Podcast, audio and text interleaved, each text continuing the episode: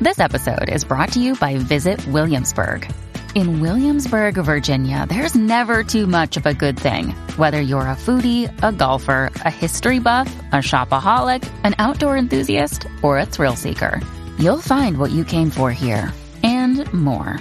So ask yourself, what is it you want? Discover Williamsburg and plan your trip at visitwilliamsburg.com. Another day is here and you're ready for it. What to wear? Check. Breakfast, lunch, and dinner? Check. Planning for what's next and how to save for it? That's where Bank of America can help.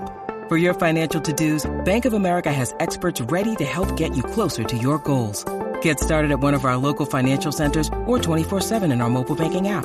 Find a location near you at bankofamerica.com slash talk to us. What would you like the power to do? Mobile banking requires downloading the app and is only available for select devices. Message and data rates may apply. Bank of America and a member FDIC.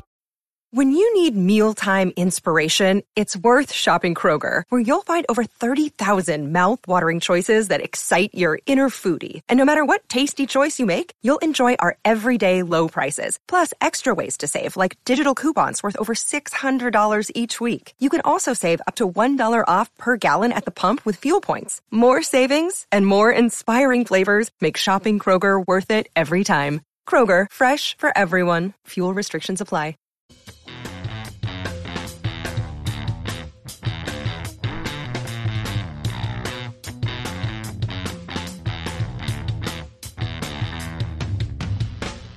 Hey, good morning, everyone. Welcome back to another edition of the show. Hope you enjoyed the 4th of July.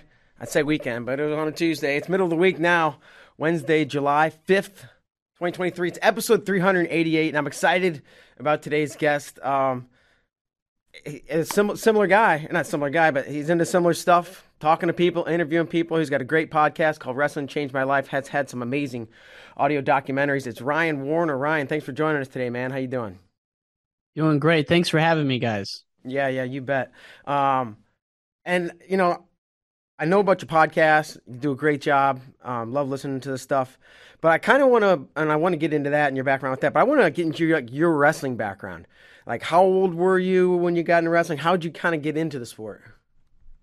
Yeah, it's um, it's not as glamorous as some of the guests I've had, but uh, started uh, believe it or not my grandpa wrestled and then um, i had an older brother that wrestled and um, he was like 20 years older than me but basically when i was like probably like first grade kindergarten sometime in there my younger brother who's who we grew up together in wrestling we're 13 months younger his name's tanner we found a pair of old wrestling shoes and kind of asked what they were and basically that led to us going to practice a couple times a week and really didn't take it serious until about sixth grade. And then I think something's some kind of switch flip that summer where going into sixth grade just got obsessive about it, doing like weight workouts with my dad and you know running to uh running to the park and back, you know, just little stuff. But at the time it was like the first time I'd ever done that. And then, you know, sixth grade through eighth grade had some good success. Um, you know, placed a couple of times at the state tournament and really was just totally obsessed with it. Like as much about the history of it as the wrestling itself. Like I could name like all the Iowa guys, all of you know Gable's era was just way into it. And then when I got into high school, you know, was an Illinois State placer. Went out to Fargo, never placed out there, but you know, it's just like a I always say like a good wrestler, like a state level wrestler, but not national. And then after high school, I was initially going to go wrestle Division three at University of Dubuque. I ended up getting a little homesick. I stayed home and I started a wrestling club called the Outlaw Wrestling Club, which was a freestyle and Greco club in the Quad Cities, which is where I'm from, Western Illinois.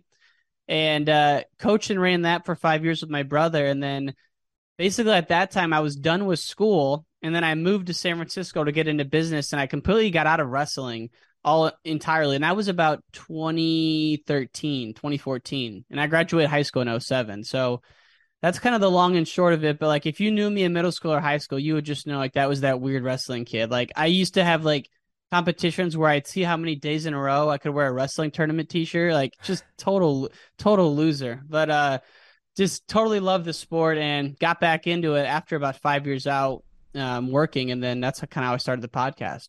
Okay. Uh, I have a similar story. I have a brother that's uh, 14 months older than me, and we got into wrestling together. And I was obsessed and loved it, and and I, I just wanted to breathe it, you know, and, and learn everything about it. So I think that's cool. Um, why why'd you come back from San Francisco?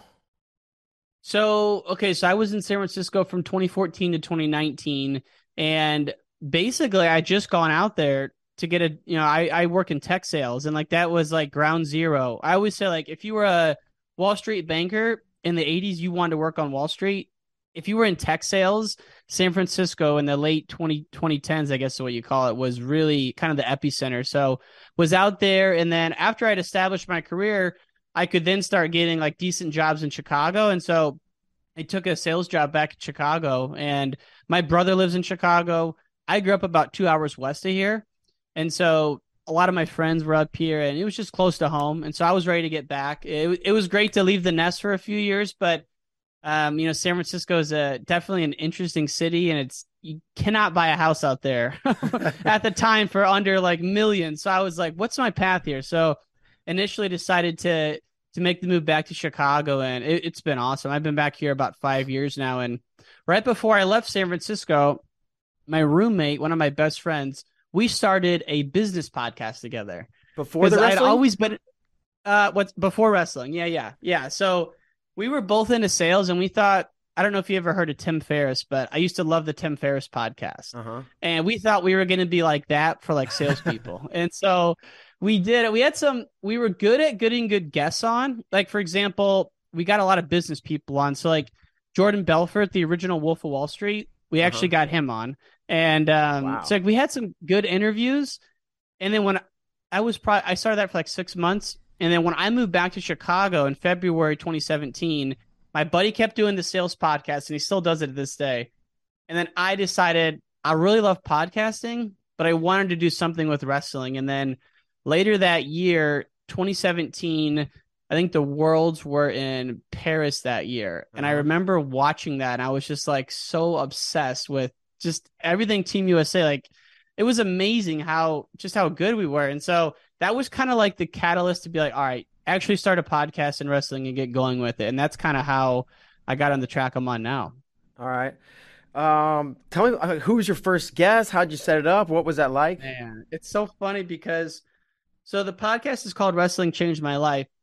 I initially started it under a different name called A Wrestling Mind. Okay. And then I real I didn't know anything about the current landscape of wrestling. Then I realized quickly there was wrestling mindset, and I'm like, all right, those guys are great. Too close to that. But so on that podcast, we had like Tom Ryan, Reese Humphrey, Sergey Beloglazov, um, and Anatoly Beloglazov. They just happened to be in Chicago, and I got in front of them.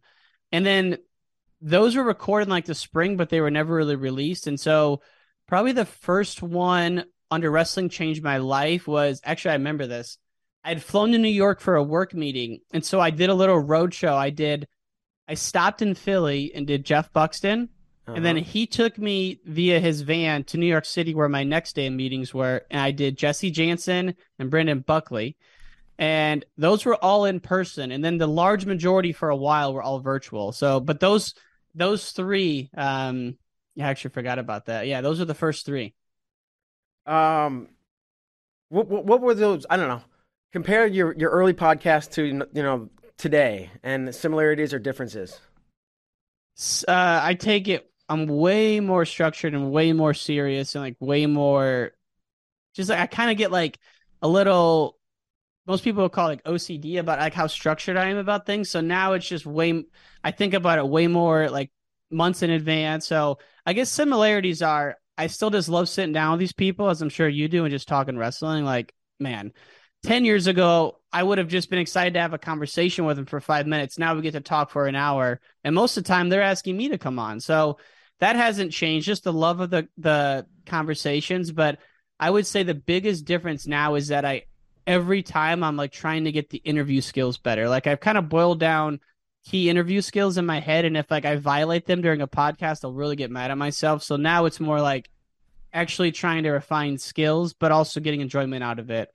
Um, it's kind of it's tough because like you want to keep it fun and exciting, but you also don't want to make it like a second job where you're kind of like just doing things you dread, which I don't, but you know, there's definitely times where like if I'm really deep into a documentary and I'm also still trying to get two episodes out a week, it does kind of feel like that. So it's just a fine balance of keeping it fun and like making sure that the guests coming on are people I actually want to talk to, you know? Yeah. Yeah. hundred uh, percent. I'm curious about these rules. You said uh, I, I I've set rules, and if I violate one during the podcast, I oh, get yeah. upset. Yeah. Can you give me an example? This is definitely for the in-person interviews because like all the audio docs, the, the interviews are in person. So like for the Cejudo one, probably did 24 in-person interviews. You know, anywhere from an hour to three hours. So there's a lot less forgiveness when you're in person because their mic picks up your audio. So I would say a couple of the rules are one, ask short questions. Like when I get really nervous, I'll ask a question and it's maybe a five minute long question. Like I, I'll say, "What was your memory of this event?" And then I'll go on to explain for five minutes why I'm asking that question. When I could have just said, "What was your memory of Fargo 03? So ask short questions. too. don't interrupt. And this is just more so because we're wrestling geeks and like I want to jump in and like add to the story. But during an interview, it's really less of a, a conversation than uh, I'd want it to be. So don't interrupt. Two Three is when I'm just like, I hate when someone's doing an interview and every five seconds they go, mm-hmm, yep, mm-hmm. So it's like just be quiet is rule number three. Like don't don't say anything when they're talking. And then I would say like rule number four is like yeah, I call it let the silence do the work, but it's really like let's say you get done saying something and I think you're done, but really you're just going to your next topic and I cut you off. Like the amount of gold I just took away from the listener by cutting you off, you'll never know, right? So I have a rule where it's like let them let them be and, and we do it because like being around people and having silence is very awkward. So like in an in-person interview when it's just me and Henry Cejudo in my hotel room, I don't want there to be silence, right? So I want to jump in and say something right away. But like the more you just wait, I have like a three to five second rule where I'll wait three to five seconds before I jump in because you don't know when they're done or not. And if you cut them off, you're just gonna you never know where they were gonna go. So those are a few I do, and every time those are like my, my main four. But every time I do a new documentary, I haven't done in person interviews for about a year. So like the first two or three are. I listen to them and I'm just like cringing, man. It's, it kills me because you don't even notice you're doing it, you know? 100%. Yeah. I should have Well, waited. those are a few. I should have waited. I cut you off. I cut you off. No, no, No, It's no. it's more so for it's more so for like the interviews for the documentaries. Um, those are I would say not a conversation. Whereas when I do like my weekly show, I try to make those more of a conversation. But I do still think the main ones apply. Like ask a simple question, don't ask two questions at once, um, and just try to like let them talk and not interrupt them. I guess, and it's just good principles for life, right? Yeah. Uh, I have a three to five second rule too, but it, it deals with food hitting the floor. and si- and and six seconds you're you're not eating it, but five you are, huh? yeah, yeah, sure. Sometimes we count faster or slower depending upon the situation. Um, Depends whose floor it is. that yes, exactly. um, I learned that that that uh, don't cut them off. Never interrupt them. Uh, we, I don't forget what document it was. Years eight or nine years ago, we were doing a documentary, and I usually work with like a, well, you know, a, a videographer or a you know a director of photography. These some of these guys are like they do movies and high end commercials and all kinds Yeah. of stuff. And we get done, he's like, "Hey, don't ever, you know." He waited till the end, but he's like, "Don't ever cut anybody off." I was like, "What?" He's like, "What you just said." He's like, "You never know what they're gonna say," so I always kind of let it breathe. Um, Yeah. Um, so when you're doing like, I've watched the raw interview you guys did with Royce for Terry. You guys Uh-huh. have released a few of the raw interviews. So like all the flow films, you're doing the interviews, right? You're Yep. the main guy doing the interviews. Yeah. Mhm. How do you when you prep for him? Like, do you? Because this is another big thing is like the prep for an in-person interview can be daunting. Do you work with someone else to kind of flesh out the story of the film, or do you just kind of go with what you know and then let the editor do it afterwards? No, yeah, we have a we have a pre-production and then in in a post-production process. So, and it's changed over the years, but it's you know our our films team is called the Flow Sports Films and Original Series. Now we actually have like a wing of the content department. There's like the editorial, the people who write you know stories and, and do the rankings, and then there's like a, a films component to it. So there's like a couple, uh, I guess they call them supervising producers, guys that are like film dudes. You know, they went to film school. That that's the their path is like you know, and I've kind of blended in with that, but I'm nowhere near as talented as they are. So we'll we'll meet, you know, we'll pitch an idea, and we we come up with one, and then we'll have pre pre production meetings of like, this is the story, and this is kind of the way we want to tell it, and then I used to, and I. I used to write like the first time I, you know, they're like write 200 questions. I'm like, what? Like write 200 questions, you know, and then I'll come up with a big sheet, and then they look at it, and and now I don't know. I don't send the questions off for anybody to review anymore. I know what to ask, but I'll still go through and be like, okay, you know, we want to cover this, and here's a bunch of questions, and I'll I'll have less, and really by like writing all the questions and, and going to all the pre-production document, not documentary, but document the pre pre-pro doc. By the time we get to the interview, I'll, I'll have my computer on my lap with all the questions in front of me, but I'm like, when I first started, I was like looking down asking a question, looking down, asking the next. Now I kind of know where we want to go, and if we get sidetracked, I can always come back. But I'll just kind of let it mm-hmm. go, and and like you said, it's it's less conversational and more like these are the things we want to. I want you to talk about because I'm like you said, I'm just asking the questions. What what I say on here is not really going to make it in there. So, um, what what have you learned going through this process about about people, about wrestlers, about how to do mm-hmm. podcasts or or documentaries, Man. which you, you do a great job of. Yeah, I mean, there's there's like there's a couple tracks, right? It's like learning about wrestling and just I tell you, and then there's the whole track of like learning about how to make documentaries and stories and all that, which maybe isn't as interesting to the wrestling audience. But I think the one thing that's jumped out to me is, man, like being like diehard wrestlers, we sometimes take for granted how excited like someone in the business world gets who wrestled for like three years in high school.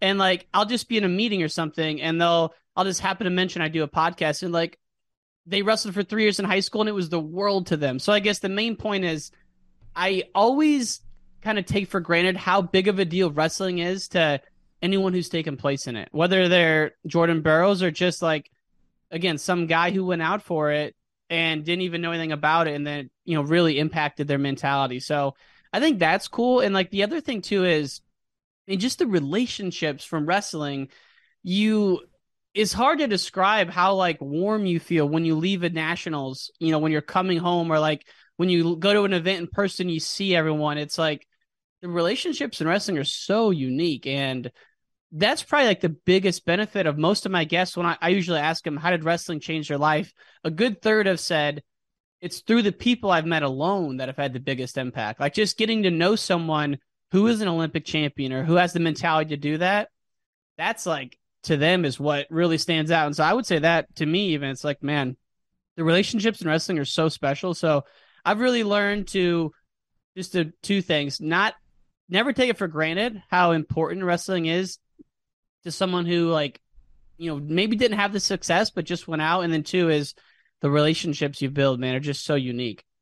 Yeah, um, it's like once you're a wrestler, you are just you're a wrestler. Whether you're JV for two years, like you said, or or, or whether mm-hmm. you're Jordan Burroughs. Uh, yeah, and maybe you just kind of answered it, but I'm going to ask you. I don't know if any people ask you, but how did wrestling change your life? Man, I always say wrestling is the number number one thing it gave me is a sense of self confidence, and it's not like it just came from going out for one day it's because you know when you put in work for something whether it's prepping for an interview or prepping for a big meeting you get confidence through the prep work. And th- mm-hmm. so i was just obsessed with like the training and like going to practice and doing two a days.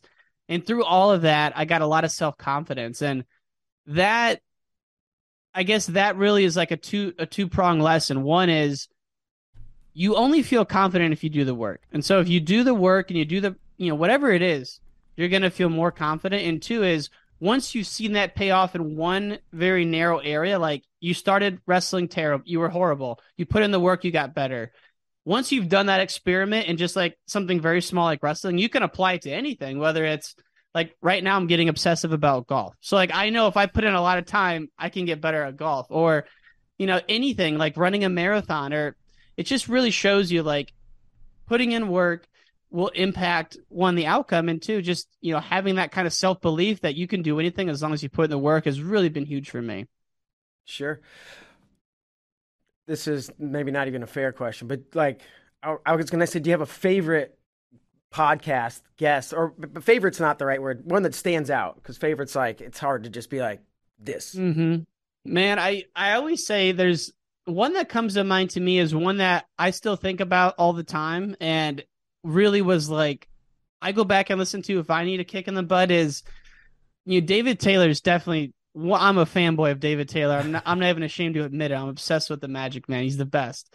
And uh but he his the first time he came on the show, he talked about his transition from 74 to 86 I believe it is, Mhm. and how much he struggled like cutting down to 74 and then gaining the weight and like I just I'll never forget like it was like a 15 minute segment and it was just like so man it's like right before this guy pinned Yazdani at the at the clubs cup in Tehran I believe or I don't know where in Iran but it was in Iran he was getting thrown around by those dudes and like Yeah. he was having a lot of hard times and like that match kind of really sparked it for him and then later at the worlds he draws him in the first round and you know he, he's down big and comes back there and beats him so it just reminded me it's like you never know how close you are to a breakthrough until you keep going. And like he was at rock bottom like you know he- and he says it. So that interview I actually got chills talking about it. That one always sticks out to me.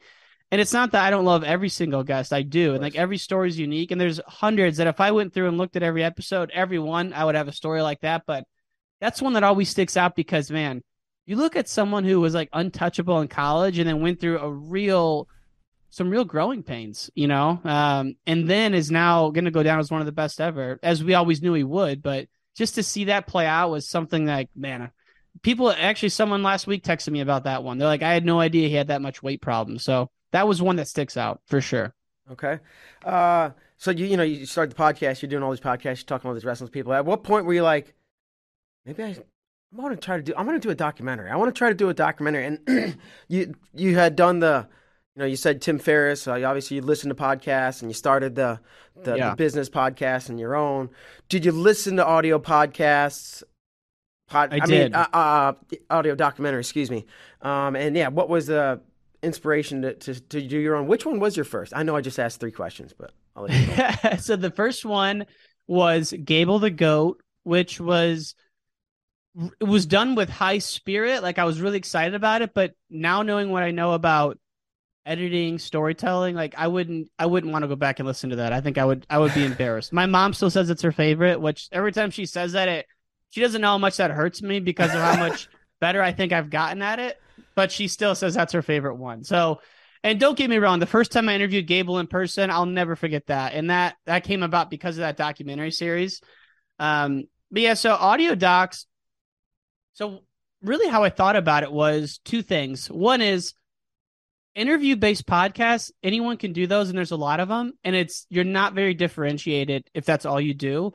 So a little bit of it selfishly was I wanted to have a differentiator that hey, in addition to the interviews, which I think we're doing a great job at, you know, I want to do something a little bit different. And so that was one. But then two, it actually came from my wife. She's a true crime fanatic. Like, and now I'm a true crime fanatic because of it. But so she loves these, like, you ever heard of the podcast Serial?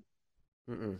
With It was like the first audio doc ever. It was about this guy, Adnan Syed, who was wrongly imprisoned, who just got out.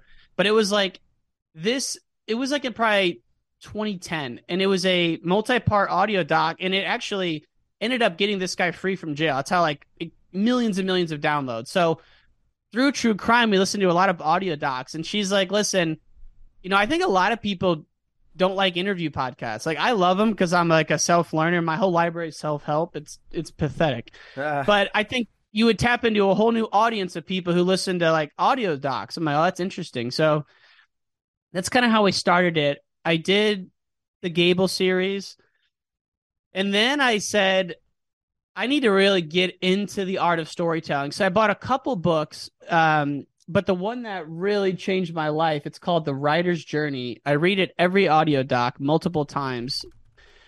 It's basically this guy who used to work for Disney. He took Joseph Campbell's whole volume of work on how to and Joseph Campbell's the guy who was a major influence on Star Wars. He was like the main consultant on Star Wars. Um, but he wrote this huge anthology of like how to tell a story, but it's very hard to read. So this guy, Joseph Vogel, took all of that and wrote his book for all the Disney execs and said, "Hey, every story we need to tell need, needs to have these common themes." And once you read it and get to see it, it's like, wow, every story, whether it's a 30 minute TV show or a 10 episode season of Game of Thrones, they all have these same themes. And so the first doc I tried that out on was this single episode audio doc called Assembly Fall. And it's um it's the most famous upset in the Illinois State tournament history. The Illinois State tournament's held at Assembly Hall.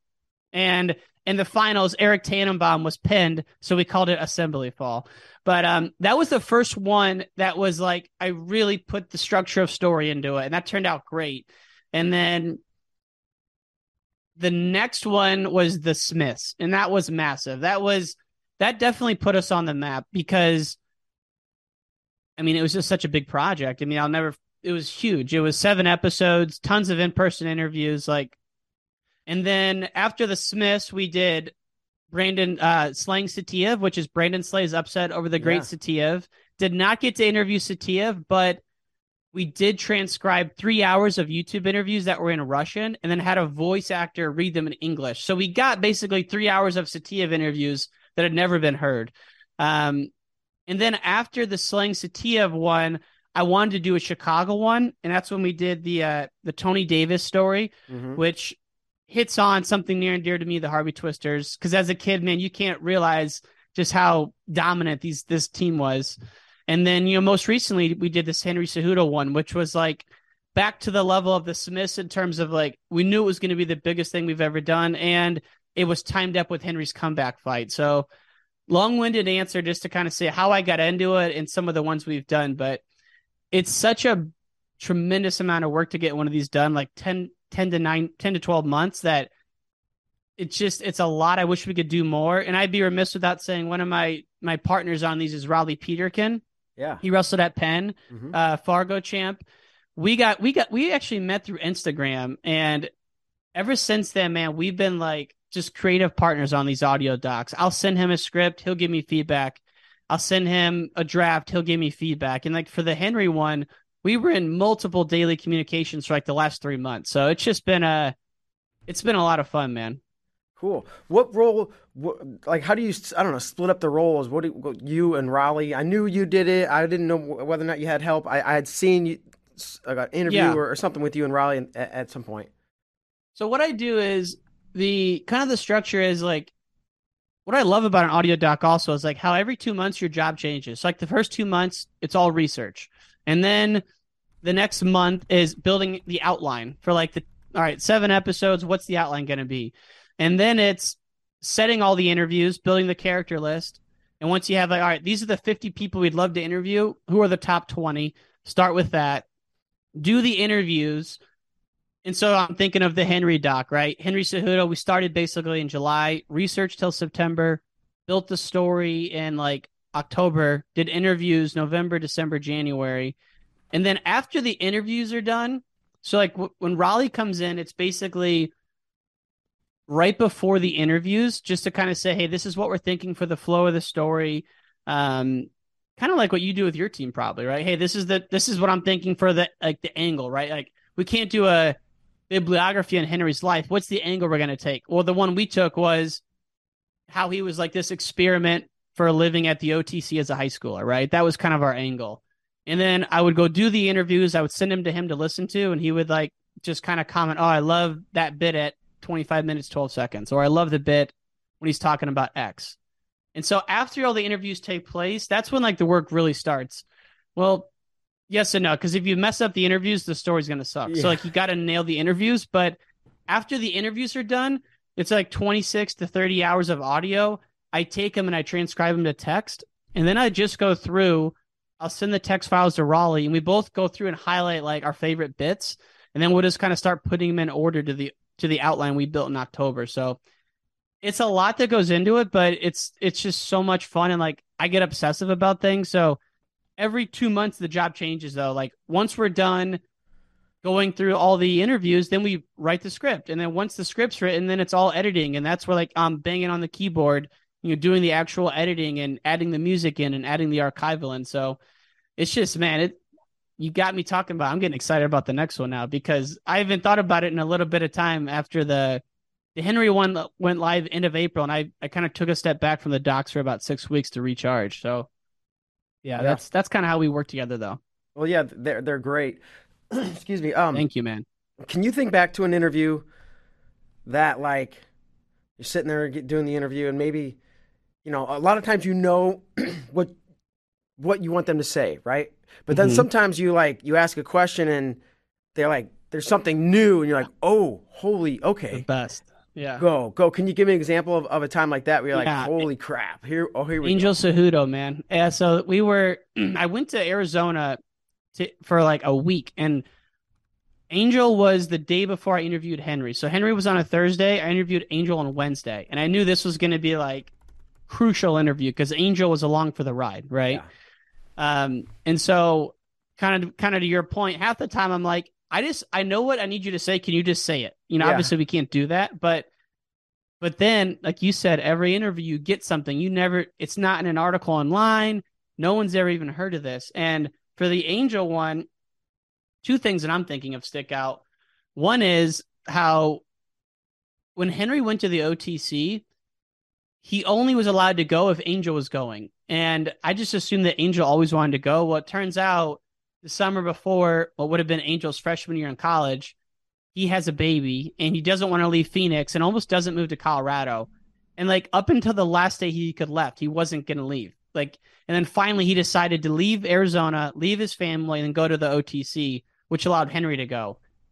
And during this part of the interview, he starts crying, telling me about it and how he, the only reason he went was for Henry and how he knew Henry was special and he wanted Henry to have this chance. So like this whole summer, like June of 04 through August of 04, Angel's on the fence about going, never tells Henry, and Henry almost doesn't even get to go because Angel didn't go. And so like that when he started crying, I was like, man, we're on to something. Because Angel's Angel's definitely a little more reserved until you get to know him.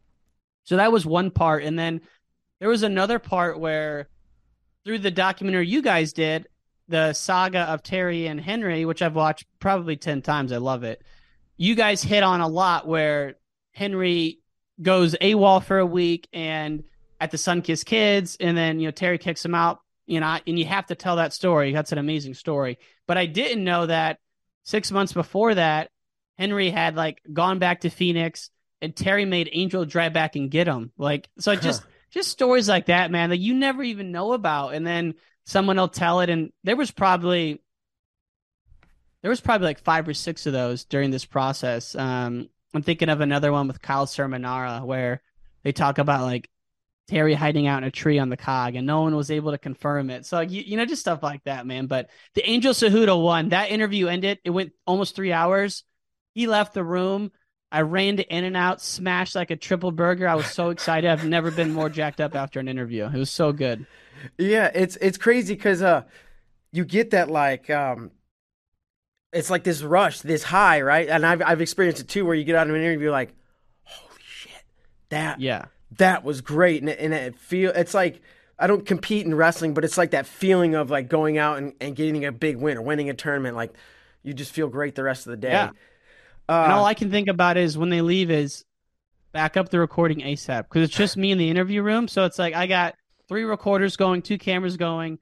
The person leaves, everything's still going, and I just like very carefully walk over, stop recording, back it up, stop recording, back it up, and until it's like backed up on three hard drives, then I can relax. But yeah, it is like a, a match. Like before an interview, when you're just waiting for the person to get there, you're nervous as shit, just like you're in the warm up area. But then when it starts going, you're good. So it's very similar. Yeah, it's interesting that you you mentioned the the Henry the saga of Henry and Terry, right? Yeah. Because originally, so the, the whole Terry film, it didn't start out with this plan to be what it was. It was going to be like another, like, we did one or two episode things and, and you move on, right? And we went out and interviewed Terry and Tom. And Tom was like, you should talk to Royce. And we talked to Royce. And we bring it back. We're like, dude, this is this is really good.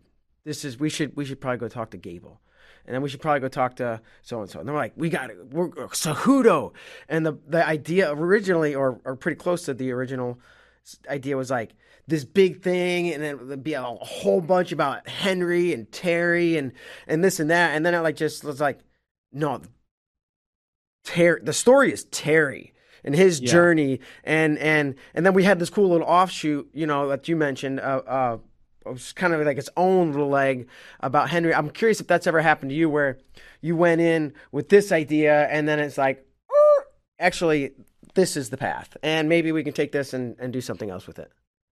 I wouldn't say um so two things on that. One, I'd love to know how you guys decide to interview Kendall because Kendall makes that film. Like that was the best interview That was ever done. that was a, a last minute, you know, like because it was like okay, and interview Tom and Terry and, and Royce, and then we're like, all right, we're done. Then we're like, ah, we need to talk to Gable. Then we talked to Gable, Yeah. we're like, ah, we should probably go talk to. Uh, I I don't even. It was Tom Ryan, and then it was. uh I don't even can't even remember all of them, but it was like, and they had made like Tom a Ryan's cut, good in that too. a Yeah. couple cuts, right? And we had these awesome cuts, and then it was like, should we go talk to? Should we talk to Kendall Cross? And now I'm like, duh. But yeah, and and when we finished that interview, I was like, oh my, he killed it. That was amazing. And and and like looking back, I'm like, how did we not think to Yeah. talk to him? Because he gave amazing perspective. Um, but that was I cut you off, but that's kind of how that that came. No, out. no, that, that was that was awesome because that every chance I get to include that was actually also so thinking of Henry, I did not know that Kendall was coaching Raleigh at the 03 Fargo, and then Kendall sees Henry, and in episode one of the Cejudo experiment, at the end when Henry makes his debut at Fargo, Kendall has some sound bites on it. Yeah. Like I didn't even know about that until Raleigh told me about it. It's like that's another example. But man, Kendall's the best interview in wrestling, hands down. Like he's whatever you need, he'll give you the sound bites. He's great at describing things. Like I love Kendall's interviews. Um, and what was your question? I'm sorry, it's got That's so excited right. about. Yeah, have, have you ever got um like we we interviewed Oh, like, oh, have I started a story and changed it? yeah. I wouldn't say that, but I've I've I've done um as I'm doing a project, I'll find like a subtopic and I'm like, "Oh, that's that's closely related to this, but that could be its own story." And, and the example I'm thinking of is the documentary we did on Tony Davis, who most people outside of Illinois may not know. First five-time kids champ ever, phenom, and this is a phenom amongst TJ and Joe Williams, where he was even more the phenom. Um, and then goes to trouble, gets involved like with actual street gangs, and then gets his life turned around, goes to UNI and wins it. Boom. The sub story though is he was a part of this legendary Mount Carmel team that had six future NCAA titles on one team. Joe Williams had three, TJ had two, and Tony had one. To my knowledge, the most of any one team at any given time. But so Mount Carmel wins the Illinois State title in 93, 94, I believe, and then 90, or, so 93, 94, 95. Then 96, the Illinois State tournament is canceled because Mount Carmel wrestles in one extra dual meet. So, like, this sub story in Illinois is very legendary. It's the year the Illinois State tournament canceled state because a lawyer said that Mount Carmel's in the right. Instead of falling on their sword, the IHS, they just canceled Team State. So it was like, that's a very big story within Illinois. Um, but that's like one to me that every interview I went to, people just couldn't shut up about that. And I'm like, God, I'm not even going to include that. I wish you wouldn't talk about it. But, you know, you're just letting them go. It's 10, 15 minutes. But that's one where like I think I have enough footage now just to do that. Um, but that that def- I mean, it, it's hard to stay focused on it, but sometimes you have to. But that's one that comes to mind for sure. I'm trying to think of one for Henry, but Henry, we knew going in it was going to be very precision, like very tactical, because one, you're not going to waste this guy's time, and two, we were so over prepared for the interviews that we knew exactly where we wanted to go, and he had a book written. Like if they have a book written, it's so much easier to know where you're going to go. Whereas if they don't have a book written, you're kind of like doing a lot of discovery along the way, you know. So it's it's a whole different story when it's when there's a book and not a book. Yeah, I've noticed sometimes uh, through interviewing, you'll just, or I, I will sometimes on the show or or or uh, in documentaries, I'll just just keep asking questions, just keep asking questions, just keep asking questions, and all of a sudden you're like, ah, there's the Yeah. opening. Now we're gonna dive in and, and and get deep on this. Yep, exactly. Yeah, I think about it as like, all right, there's like six topics. Like one might be Fargo 04. Another one might be uh, with Henry. It was like immigration issues. Um, you know, there was all kind. Terry was a topic, and it's like, all right, let's just start with the topic, and I'll start with like an open-ended question, like what or how, and then after that, it's like, all right, that's like the you're at like the one inch layer. 30 minutes later, we're hopefully at like a mile deep on that one topic, and now we can move on. You know, it's like just like you said, though, you just get them going on one, and then like once you find something, you dive into it. You know, so I think yeah, similar approaches. Um, may- maybe talk about some ch- any challenges, you know, unforeseen, whether it's during an interview or or the pre or post process. Man, so the biggest challenge for me, I would say, is just the time because I have a, a full time job on top of that. So like, that's a big challenge. Um, but to me, one specifically I'm thinking of is first time I interviewed John Smith was in his office, and you know, there's tons of like little things I'm thinking of. Like for example, I couldn't figure out how to turn his HVAC off in his office, and the HVAC was just blaring like crazy, and these mics pick up everything. So, dude, you know how it is, right? Like you Yeah. can't you can't find a quiet room. But the real challenge on that one was every time I record with two mics and the main mic, the boom mic, after the John Smith interview, like I I turned the power off before hitting in the recording, so I lost that whole recording. Luckily, I had the backup audio on the lav mic. Yeah, so that was like Holy shit. that was startling. Yeah, that was really like I was in the hotel room right next to Gallagher, and I went back to the room, and like as excited as I was because it went uh, it went perfect according to plan, Yeah. but like I couldn't like really relish in it because I knew I had messed up the main audio recording, which luckily both mics are really good quality, and I do prefer the boom mic, but the lav mic worked. But I was just like, if I didn't have that, I couldn't even go back to him and say I need to do it again. I would Oh just like just jump off a bridge. I don't even know what I would do. It's like that comes that that that happens. Um, and actually, when I was interviewing Daniel Cormier for the Henry Cejudo one, DC was the last interview. I flew to San Jose, set up in his studio. The boom mic worked, but the lav mic, the frequency kept getting jammed. With I don't know why, but the frequency in the lav mics just kept getting off, and the lav mic didn't work. So it's like I've probably done over a hundred in-person interviews across all the audio docs. Only two have the mics not worked. One was with John Smith, and one was with DC. so technical issues can be a challenge. Yeah, Yeah. when on a one-man crew. Good, good job on on on doing double double recordings Yeah. there because that would that would be oh my god yeah it'd make me want to puke especially if you did that long interview. I I, I learned a, and I'm it's interesting because I kind of in the same world a little bit like the, the audio right the HVAC's humming or like he, this was an interesting one one time the ice machine we were in a wrestling room the ice machine was humming and we're like what the fuck? Yeah. so the shooter's like I'll just he unplugs it and he's like give me the car keys. I'm like what? And he took the car keys and he threw them into the into the ice machine. I'm like what are you doing? He's like, we're gonna forget to turn that back on because we're gonna do this long interview. Yep. So when we're cleaning up and we're and it happened just like that, we forgot and then we pack everything up and wind up all the equipment and we're like, all right, I'm like, where's shit? Where's the, where's the key? Ah, it's in the ice Yep. machine. Got to turn the Yep. ice machine back on. I thought that was the cool. I one. mean, that's that's a big one, man. It's like if I'm in a hotel room, I always unplug the fridge. But like, I have a list now of like, I call them noise distractions, and yeah, like the one of the most I'll never forget this one. I was at Gable's house to interview him for the Saitiev doc because Slay beat Joe Williams, and you know he uh, Gable's coaching Joe Williams, and we get there, get set up, and his it was a Friday morning, and his uh his lawn people showed up.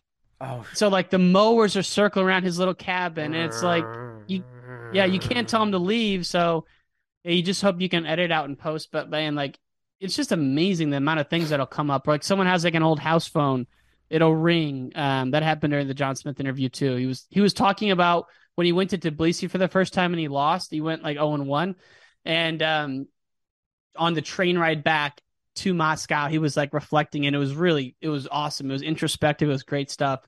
His office phone rings like halfway through it. I'm like unbelievable. So ever since then, when I'm setting up before they get in there, I'll go to their desk phone, and I unplug it. I don't even tell them. I just uh, I, I'll plug it back in before. I do that all the time now, but they don't even know.